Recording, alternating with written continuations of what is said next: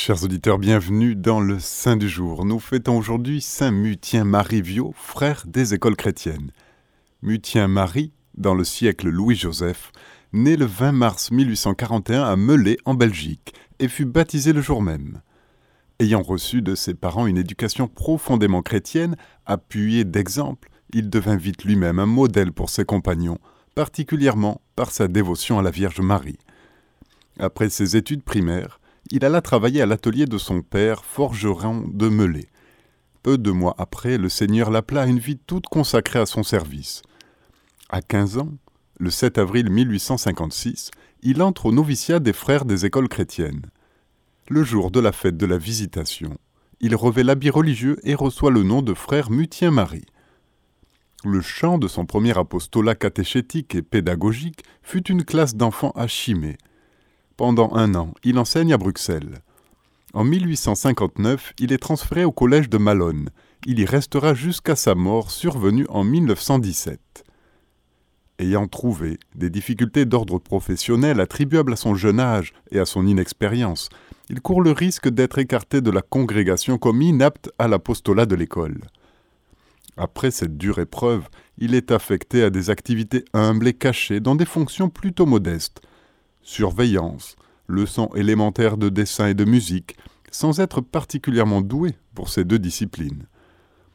Toujours obéissant et serviable, il s'applique à l'étude du piano, de l'harmonium et des autres instruments, et il puise dans l'amour de Dieu la force d'une constante assiduité au travail, et cela pendant plus de cinquante ans.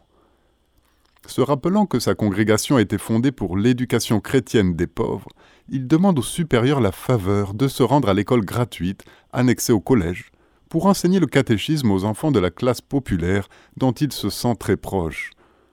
Pendant de longues années, il se consacra avec une ardeur extraordinaire à leur faire découvrir les richesses de la foi. Pour tous ses élèves, riches ou pauvres, grands ou petits, le frère Mutien-Marie est un modèle, un signe de la présence de Dieu et de sa bonté. Le bien qu'il réalise est incalculable. Les jeunes dont il s'est occupé en témoignent. Le trait caractéristique du frère Mutien-Marie est une obéissance poussée jusqu'à l'héroïsme à toutes les prescriptions de la règle. Un des frères, qui vécut de longues années avec lui en communauté, donne de lui ce témoignage. Prenez la règle, du premier chapitre jusqu'au dernier, et sous chaque article écrivez Le frère Mutien l'a observé à la lettre. Ce sera sa biographie la plus fidèle. Dans une sereine et confiante adhésion à la volonté des supérieurs, pendant plus de cinquante ans, il exécute fidèlement les tâches qui lui sont confiées. Le frère Mutien-Marie s'est fixé un choix précis, faire en tout et avec la plus grande perfection la volonté de Dieu. Conformément aux enseignements de son fondateur, il se laisse guider par la foi, qui lui fait voir Dieu en toutes ses actions il vit constamment avec le Seigneur sans jamais perdre le sentiment de sa présence. À quatre heures et demie du matin, il est déjà à genoux devant le tabernacle.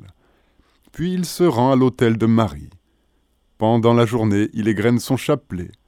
Le mouvement de ses lèvres révèle sa prière continuelle. Ses visites au Saint-Sacrement sont fréquentes pendant la journée. Il y ajoute les pèlerinages à la grotte de la Vierge de Lourdes et à d'autres lieux de dévotion. Les élèves, témoins de son admirable piété, l'appellent le frère qui prie toujours. Il leur recommande avec insistance la dévotion à l'Eucharistie et à la Très Sainte Vierge, et tous savent que l'invitation résulte d'une pratique personnelle journalière et persévérante. En toute humilité et avec une extrême gratitude, il dira à la fin de sa vie Qu'on est heureux quand on est comme moi sur le bord de la tombe, d'avoir toujours une grande dévotion à la très sainte Vierge. Ce fut le dernier message de sa vie alors qu'il entrait en agonie. Au matin du 30 janvier 1917, il rendit sa belle âme à Dieu. Le jour même de sa mort, on signalait des faveurs attribuées à son intercession. Et bientôt, ce fut un défilé de pèlerins venant prier sur sa tombe, les miracles se multiplient. Six ans plus tard, un tribunal ecclésiastique est établi pour la procédure canonique en vue de la béatification et de la canonisation. Mutien Marie Viau a été élevé à la gloire des autels le 30 octobre 1977 par Saint Paul VI. Lors de sa canonisation le 10 décembre 1989, Saint Jean-Paul II le présenta comme modèle à tous les chrétiens, et tout particulièrement à ses confrères et aux éducateurs, auxquels est confiée la tâche délicate de former des citoyens honnêtes pour les réalités terrestres et des élus pour le ciel.